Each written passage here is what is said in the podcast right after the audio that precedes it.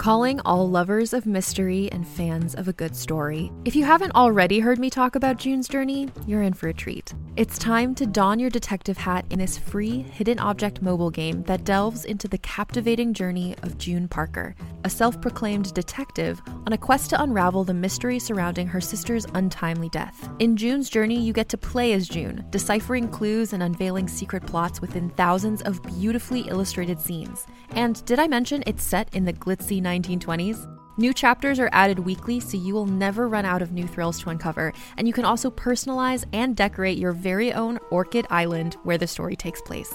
How sharp are your detective skills? Find out when you download June's Journey on your Android or iOS device, or play online via Facebook Games. Your detective journey awaits.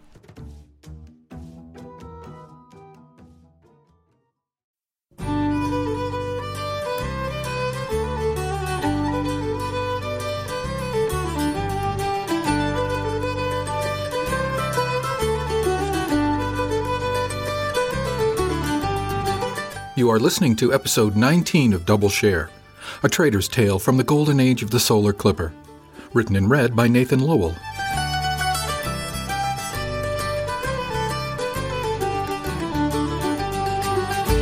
Chapter 37 Breakall Orbital, 2358, September 9th. After the insanity of the trip, it was rather peaceful to be docked again. Third watch got the duty, and I was just as glad. Burnside hadn't said more than absolutely required to, to change watches, glaring at me but never successfully attempting another reprimand. According to my resident rumor monger, he'd been totally unsuccessful in convincing Davies to take up where they'd left off as well.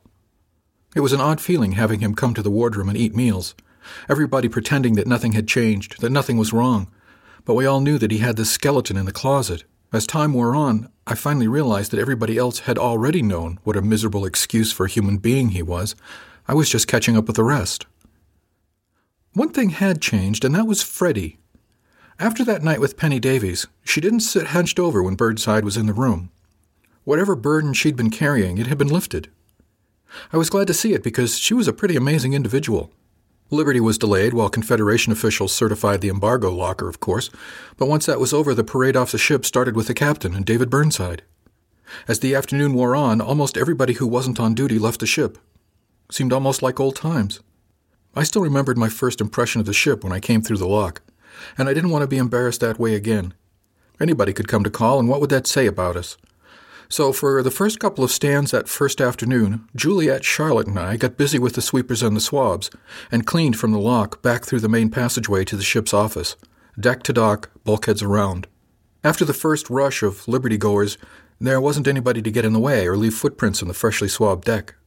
When we were done, I took a moment to step off the ship and get a good snootful of cold dock air, and then stepped back aboard. The sour smell that I associated with the lock and the William Tinker was gone, it was replaced with a faintly chemical smell from the cleaners we used, but we left the big lock open for half a stand to let it air out. It chilled the main corridor down, but it was much fresher after that. About 1630, Mel stopped by the office. Nice job on the lock and passageways, she said. Thanks, I told her. I think that's the last bit of the ship not to be brought up to snuff, except maybe here in the office. I looked around embarrassed that I hadn't thought of it after sitting in it for over a stand. She chuckled. Don't sweat it. We'll be in port a couple of days, and just so that the OOD knows, I'm going ashore to get dinner in a real restaurant. I'll have my tablet. Bit me if you need me. Okay, that leaves just me aboard as officer? I asked. She nodded. I think so. Try not to break the ship, okay? I laughed and agreed. When she'd gone, I headed to the galley. Mel had reminded me of something. I found Mr. Voorhees with his head in an oven, looking over a tray of cookies. The smell was wonderful, and the cookies looked absolutely gorgeous. Mr. Voorhees, I called from the galley door. Yes, sir, he said, pulling the sheet of cookies out of the oven and shutting the oven off. I'm going to be the only officer aboard for dinner tonight. Is there any reason why we have to use the wardroom? I asked. Sir, you don't fancy dining alone then? he asked. No, Mr. Voorhees, I don't, I told him with a grin. Is there any reason I can't take my chances on the buffet here in the mess deck with the other six people aboard? No, sir, if you don't mind eating with the common folk, he said with a grin. I laughed. Well, I don't know about the common folk, Mr. Voorhees, but I'd be honored to dine with the crew. I'm guessing that would save you and the duty messmate a bit of work? Oh, yes, sir, it would indeed, and you're welcome on the mess deck any time. Thank you, Mr. Voorhees. I'll take you up on that while we're in port. We were eating the same food. It just made extra work for the galley to have to serve it on individual plates in another room, just for me. Thank you, sir, he said, and went back to getting the evening meal ready. I prowled the ship looking for anything amiss or out of the ordinary until 1800, and then headed back to the mess deck for a bite to eat. As I worked through the buffet, I found a small pebble of envy for those who were eating ashore. It seemed like old times to have a mess deck tray in my hands again, and I took a seat at one of the tables. It didn't matter which, I was the only one there. Charlotte Deng came in very shortly after I sat, and she did a double take when she saw me sitting on the mess deck. Sar? I couldn't see having the wardroom set up when I'm the only officer aboard. Join me if you like, Miss Deng. She got a tray and did just that. Pardon if I nibble and go, sir, she said. I need to give Juliet as much of a break as I can. Uh, I've stood my share of brow watches, Miss Dang. No need to apologize. I smiled. The pleasant company made the bland food more enjoyable, and she soon traded places with Juliet, who came to join me for her dinner as well. By then I was down to coffee and some of Mr. Voorhees' cookies. There was no question that the man could make cookies. Apparently he was more baker than chef, and I wondered if he'd mind a few pointers. With nobody else to see, perhaps I could get away with a visit. While Juliet and I were eating, the engineering crew came to eat. The elegantly tall Lignaria from Power, Ari Baranovsky from Environmental, and Mosler from Grav.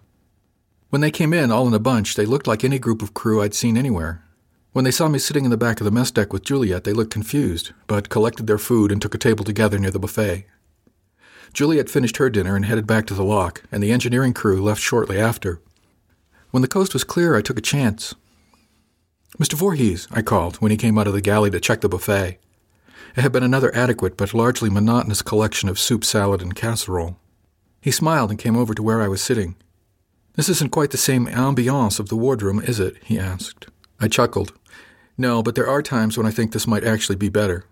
After a couple of heartbeats, I added, If you've got a few ticks before we have to pick up here, I'd like to talk to you about menus. He shrugged and settled across from me. Sure thing. You've helped me out a lot in the last few weeks, Mr. Wang. How can I help you? he asked. I leaned forward and cradled my coffee cup between the palms of my hands. This is awkward, John. I don't want to stick my nose in where it's not wanted, but as I've been watching you and your crew over the last few weeks, a couple things seem pretty obvious. I looked him in the eye then and said, This is just me talking here, John. If you think I'm out of line, I'm out of line. Just let me know, okay? Okay, sir, I think I can do that, he said. He looked a little apprehensive, and I knew fully well I was pushing my luck. First, you're an excellent baker. Your cookies and cakes are marvelous, I told him. He smiled. Thanks, Mr. Wang. I love to bake. It's the reason I took the lateral into the steward division. I thought as much. You're also really good with your staff. Penny and Karen are both very hard workers, very personable, I said. At least from the customer side of the house. Your people take good care of us. You may have issues or not, but if you do, they're not obvious from my seat. Thank you, Mr. Wang. That's very nice of you to say. They're both great people to work with, he said. To be honest, they treat me rather like a dim uncle at times, but we get along, I think. I have a watch section like that myself, I confessed. Just between you and me, I'm not entirely sure they're not right some days. We shared a chuckle over that. So, what's the but, Mr. Wang? he asked gently as the chuckles petered out. I didn't even try to pretend. My sense is that you're having problems with the everyday meals. You're great with the baking, but when it comes to the rest, you're following a recipe somewhere, and it's not really working out as well as you'd like. He sat very still for a few ticks. Am I wrong, John? I asked gently. Tell me to butt out, and I'm out of your business. He thought about it for a few more ticks and then shrugged. No, if I'm going to be honest with myself, these aren't meals to remember. You're a good man in a tough job, John, and I don't want to joggle your elbow, I said gently but I don't want to leave you floundering if you need help that I can give you. I could see him considering the idea, and I left him to his thoughts. Well, you were right about the coffee and cleaning up the mess deck, he said at last. What's your idea this time? What's in your spice pantry? I asked. He shrugged. Normal stuff salt, pepper. Parsley, garlic, basil, oregano? I asked him. Yeah, I guess, he said. Come on, I'll show you. He stood up, and I followed him to the galley. He walked to the back of the prep area and pulled open the locker door. There was a canister of salt and a large can of ground black pepper in the handiest shelf.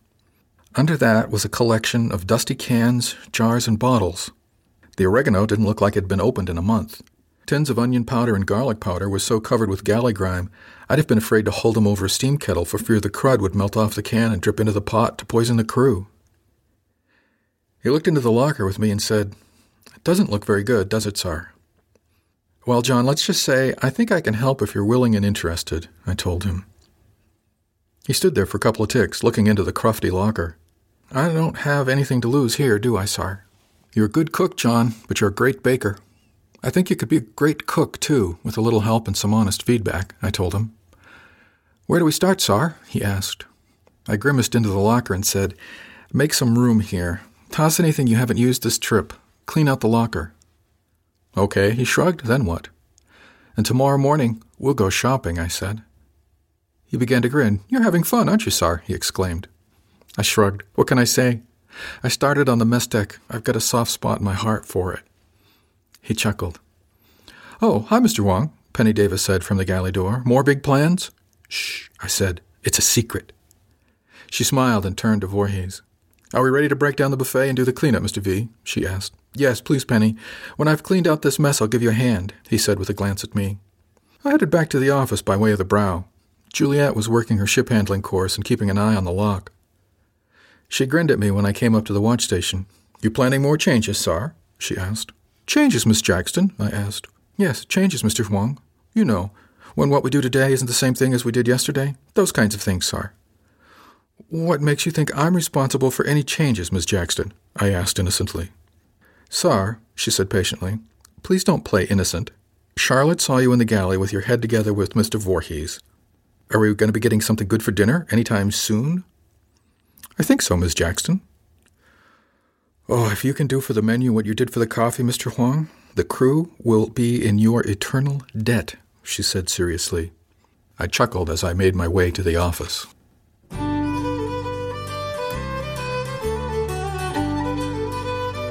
Chapter 38 Breakall Orbital, 2358, September 9th.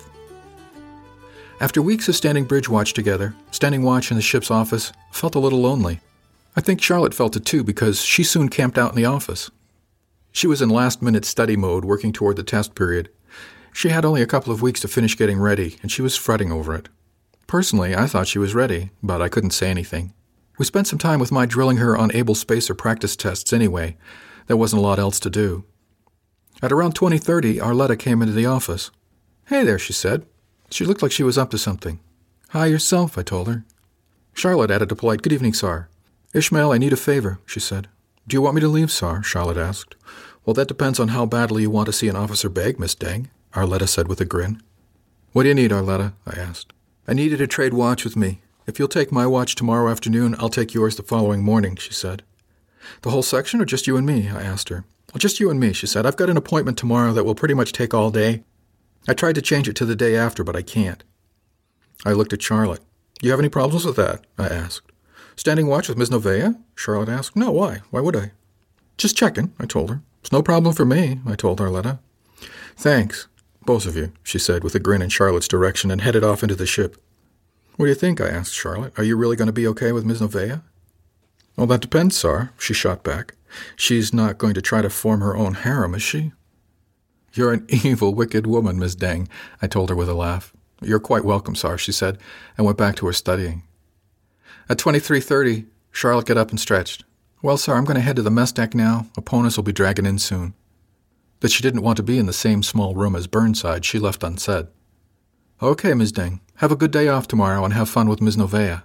Thanks, Sar, she said. We'll have a right cheery hen party, we will. Miss Novea, Juliet, and I. Guess who we'll talk about?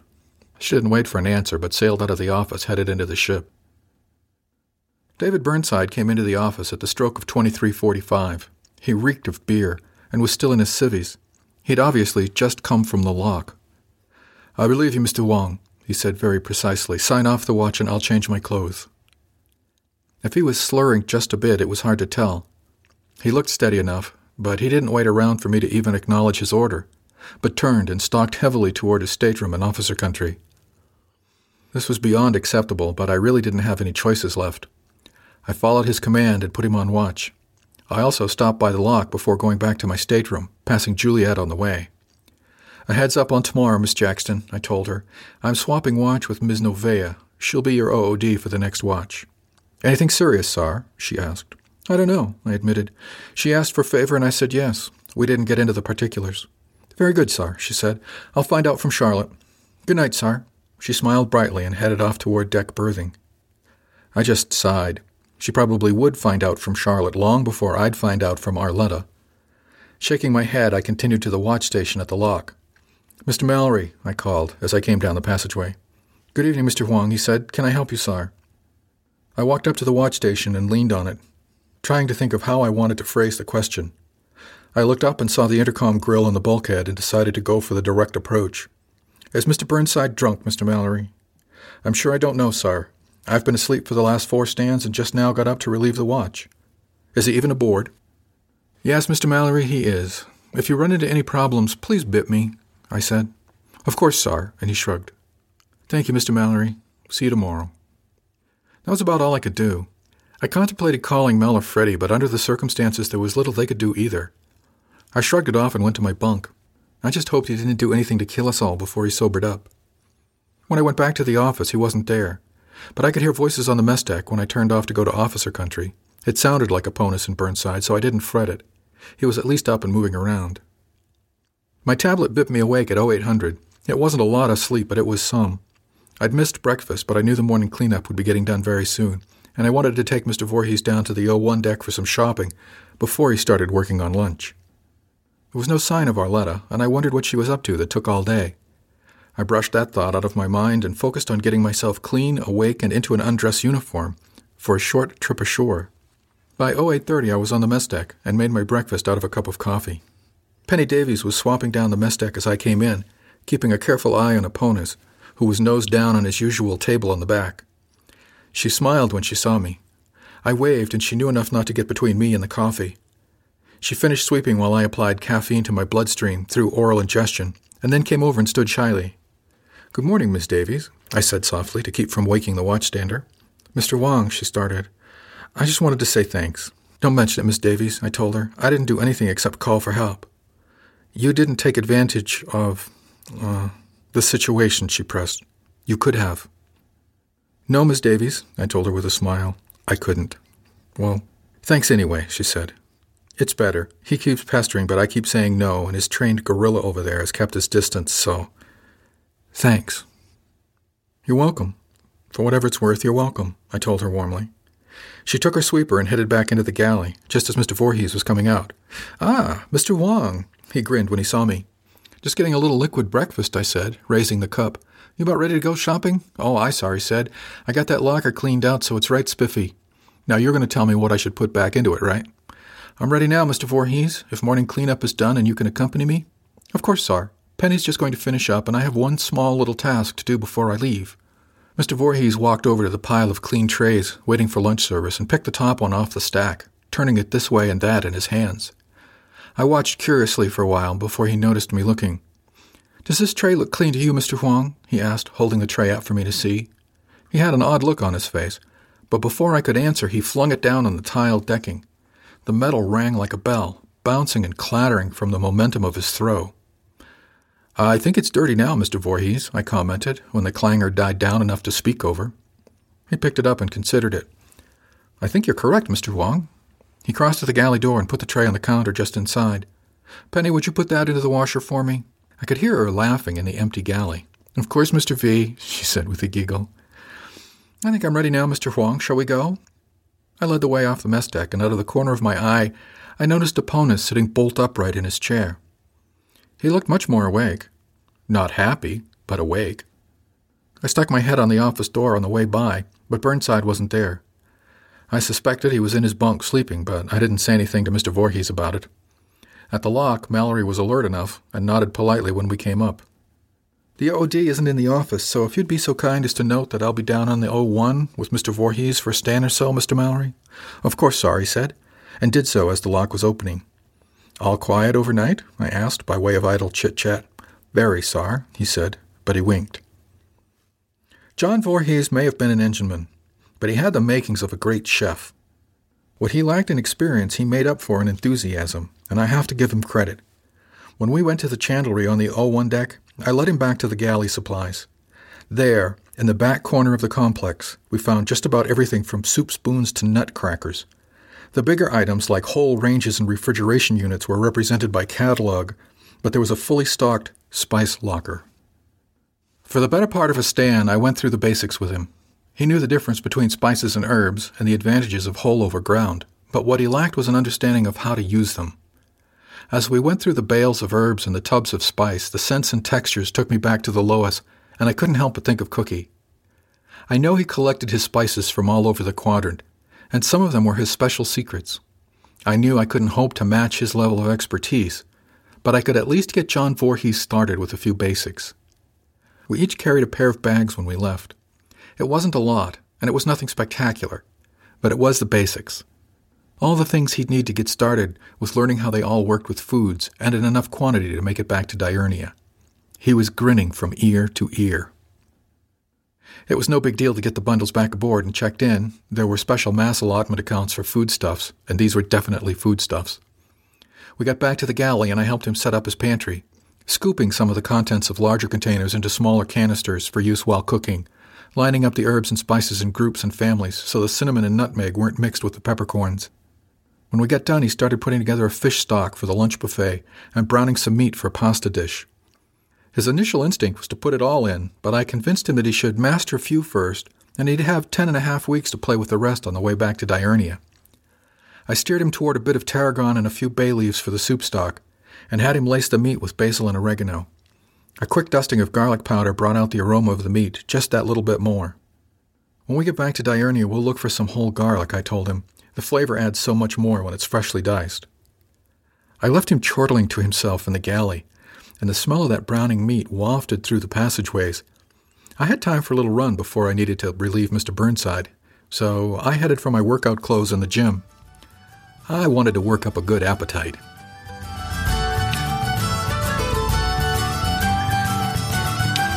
Thanks for listening to Double Share, a trader's tale from the golden age of the solar clipper.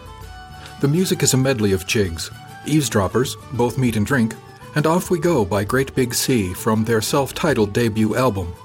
Find this and other songs by Great Big Sea at music.podshow.com. This has been a presentation from Durandus, offered under a Creative Commons Attribution Non Commercial No Derivatives 3.0 US license. For a website and more information on the Golden Age, visit www.solarclipper.com.